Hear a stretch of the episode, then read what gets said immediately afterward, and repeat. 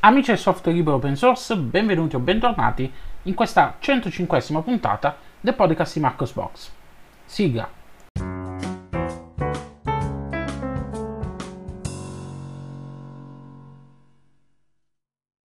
Bene, rieccoci qui in questa nuova puntata del podcast di Marco's Box dopo quasi quindici giorni dall'ultima puntata, eh, però è giustificata la cosa, visto che considerato che siamo nella, nel piena, nella piena stagione estiva, nel mese di agosto, e eh, come tutti anche i programmatori hanno eh, voglia di godersi le vacanze e non stare vicino ai computer, quindi ci sono poche notizie dal mondo dell'informatica e del software libero in generale eh, su cui commentare. Comunque iniziamo, iniziamo a parlare delle notizie di, di questi quindici giorni di inizio agosto.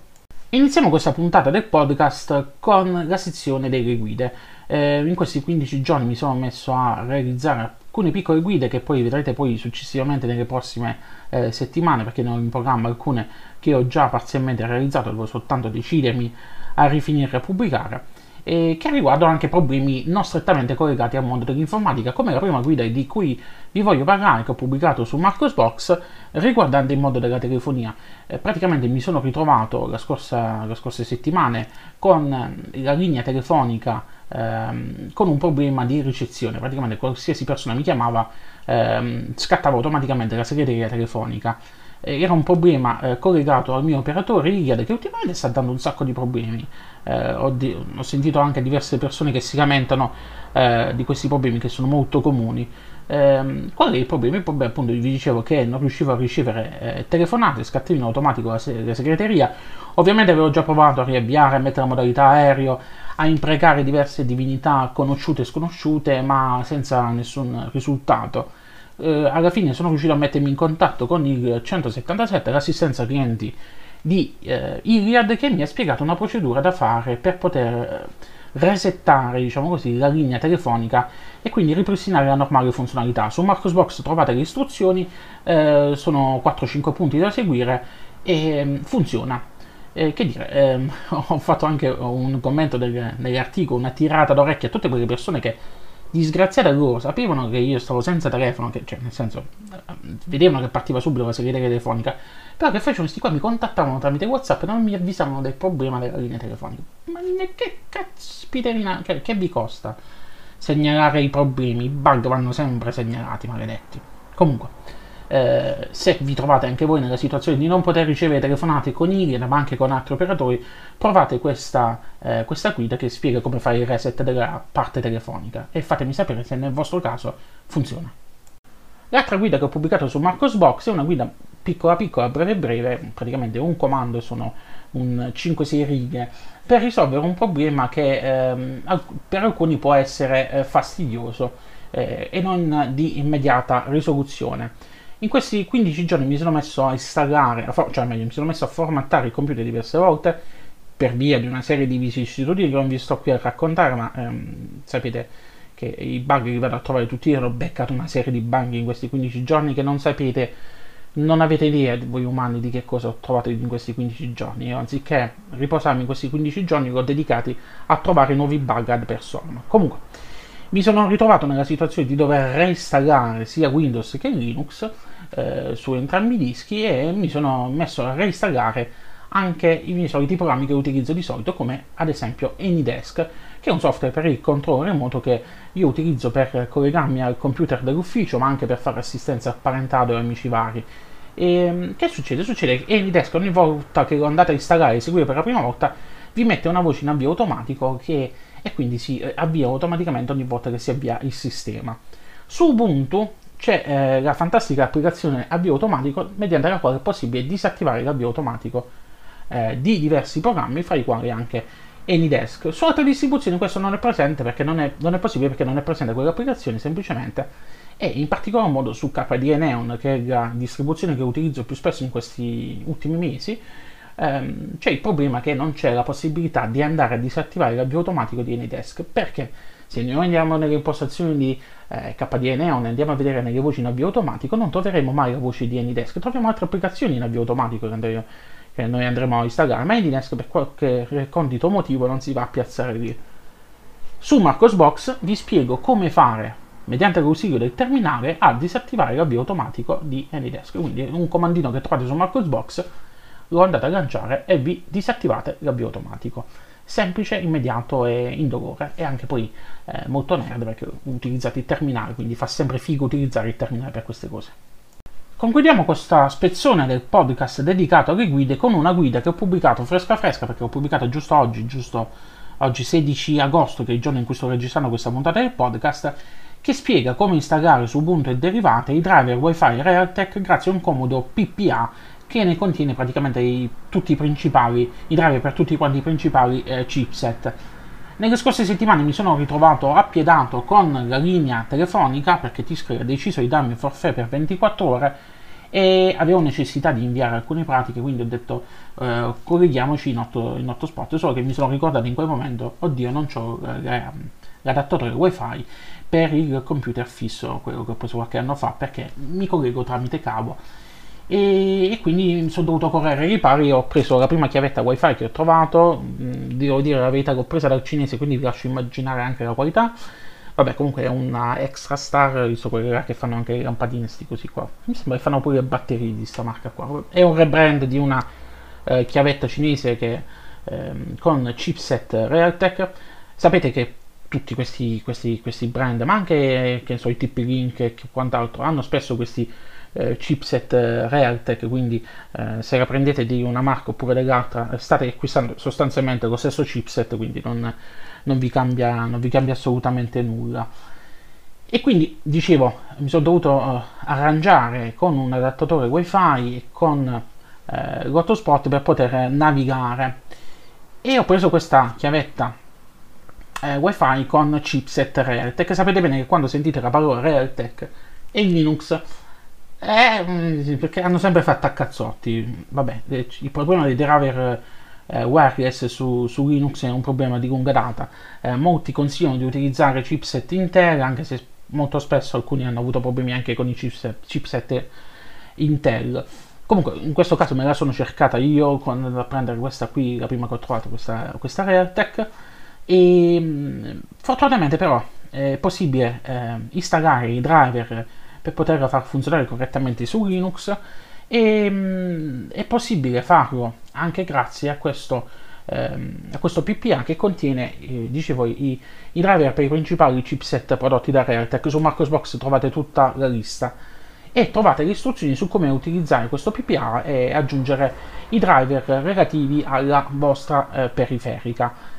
Mi raccomando che comunque come prerequisito c'è, eh, nel caso in cui avete installato il sistema in modalità wifi, eh, dovete disabilitare il secure boot, altrimenti non, poi non potete caricare i moduli di K M S. Questo è un problema che ce lo portiamo avanti da, da anni, sto fatto di secure boot, sto fatto delle chiavette wifi, ce lo portiamo avanti da anni anche con, con i vari problemi, e che dire, questa è una cosa che mi rende ogni volta, eh, mi, fa, mi fa arrabbiare ogni volta, perché noi eh, vogliamo essere un sistema operativo pronto e semplice da utilizzare per tutti, però eh, ci sono sempre problemi con le chiavette Wi-Fi. Uno dei pro- cioè, una delle domande che più, che più spesso mi viene posta tramite posta, tramite commenti e quant'altro che mi arrivano sulla casella privata riguarda problemi degli utenti con i driver delle proprie chiavette Wi-Fi, e, ma anche con quelli Wi-Fi integrati all'interno dei portati. Quindi ci sono sempre problemi e ogni volta bisogna andare a vedere qual è la soluzione eh, ad hoc per quel determinato chipset e quant'altro. E fa dispiacere vedere che questo problema non è ancora stato risolto nel duemilaventuno. Eh vabbè. Passiamo adesso alla parte dedicata ai rilasci e apriamo le danze con il rilascio di un videogioco che c'è stato ad inizio mese, ovvero la versione eh, Alpha venticinque di eh, Zero A D, il famoso videogioco realizzato da Wildfire Games, che giunge così alla venticinquesima versione alfa, e lo conoscete, un, si tratta di uno strategico in tempo reale, libero, open source, multipiattaforma, ambientato nei tempi antichi, alla Age of Empires, giusto per, per renderci conto di, di che cosa stiamo parlando. Questa nuova versione va a fare dei miglioramenti al, al pathfinding, per i miglioramenti delle prestazioni e riduzione dei lag di gioco, ehm, miglioramenti nella intelligenza artificiale e altri miglioramenti vari nell'interfaccia grafica, eh, nelle opzioni eh, e nel supporto alle mod e il filtraggio eh, del gioco nella lobby multigiocatore. Su Marco's Box trovate maggiori informazioni, trovate il link per poter scaricare questa nuova versione per Windows, macOS e Linux.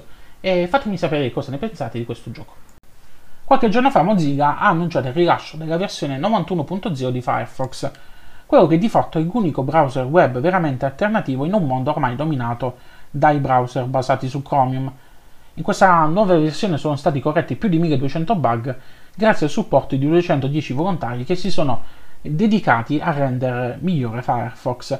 Poche le novità di questa nuova versione che si concentrano principalmente su miglioramenti che vanno a aumentare la privacy e la sicurezza degli utenti. Su Marco's Box trovate maggiori informazioni con il changelog completo. La comunità degli sviluppatori di Thunderbird ha annunciato il rilascio di Thunderbird novantuno punto zero. Questa nuova versione, che succede a Thunderbird settantotto, viene rilasciata dopo oltre un anno di sviluppo ed offre importanti novità che ne migliorano l'interfaccia utente, le funzionalità di calendario, l'integrazione con l'account Gmail, ma soprattutto anche le prestazioni generali, grazie all'abilitazione della modalità multiprocesso per impostazione predefinita. Infine troviamo l'aggiunta del visualizzatore P D F che ora è incluso come parte di Thunderbird ed il supporto nativo per i dispositivi macOS con C P U Apple Silicon. Thunderbird novantuno punto zero è disponibile esclusivamente come download diretto dal sito di Thunderbird. L'aggiornamento da Thunderbird settantotto e versioni precedenti non è supportato, quindi vi toccherà recarvi sul sito di Thunderbird, scaricare l'aggiornamento e far attuare eh, l'aggiornamento eh, manuale. Eh, ovviamente, eh, visto e considerato che ehm, è un salto di release importante, vi consiglio di effettuare un backup dei vostri settaggi di Thunderbird eh, e ripristinare nel caso in cui andasse tutto quando, diciamo così, a donnine. Dopo poco più di un anno di sviluppo mirato è finalmente disponibile la versione stabile di Elementary O S sei, nome in codice ODIN, quello che a tutti, effetti, a tutti gli effetti è il più importante aggiornamento di sempre della celebre derivata di Ubuntu.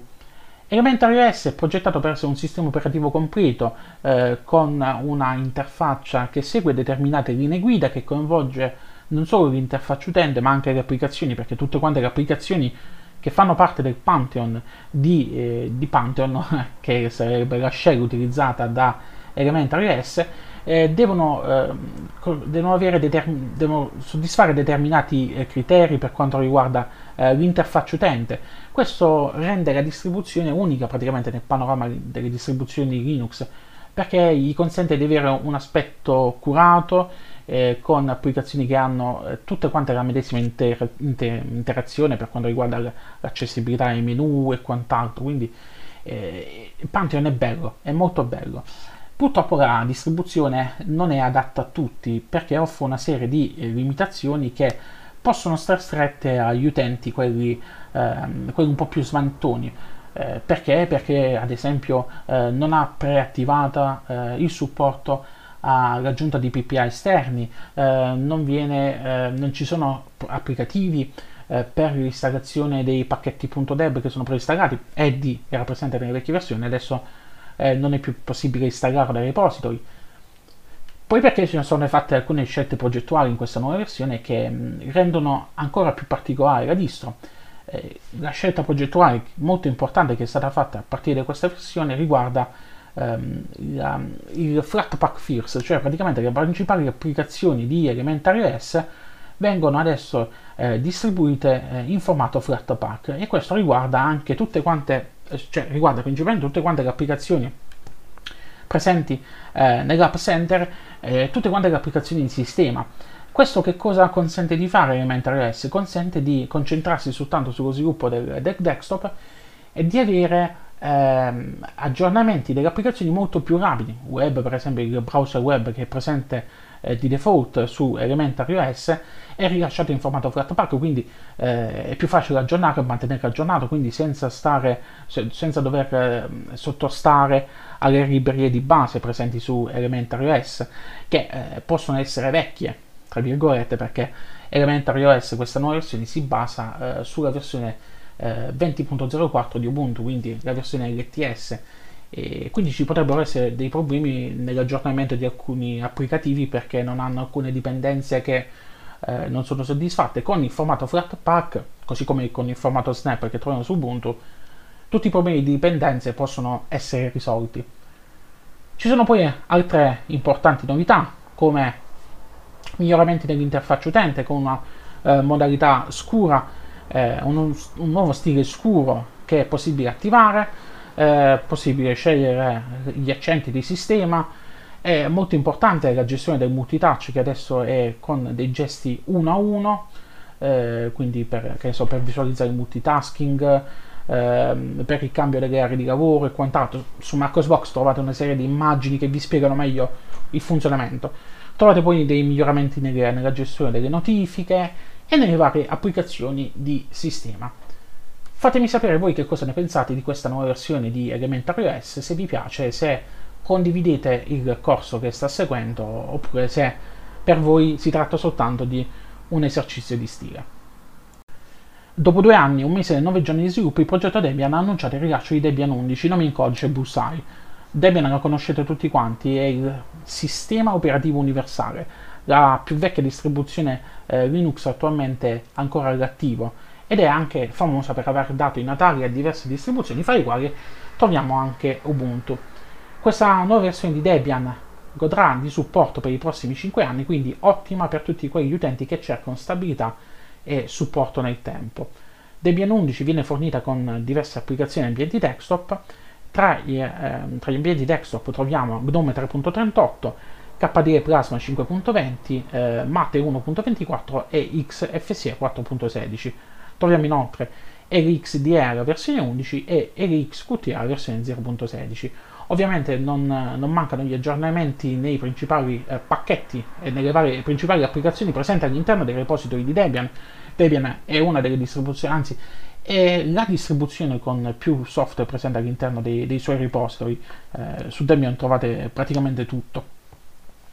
È, è molto importante questa nuova versione perché si tratta della prima versione a fornire un kernel Linux con supporto per il file system exFAT. Um, sono state fatte delle, um, delle modifiche per quanto riguarda la gestione delle stampanti delle, degli scanner. Troviamo poi miglioramenti per quanto riguarda la gestione delle lingue asiatiche, quindi cinese, giapponese e coreano, grazie al nuovo metodo di input F C T X cinque che offre anche uh, un miglior supporto per quanto riguarda Wayland.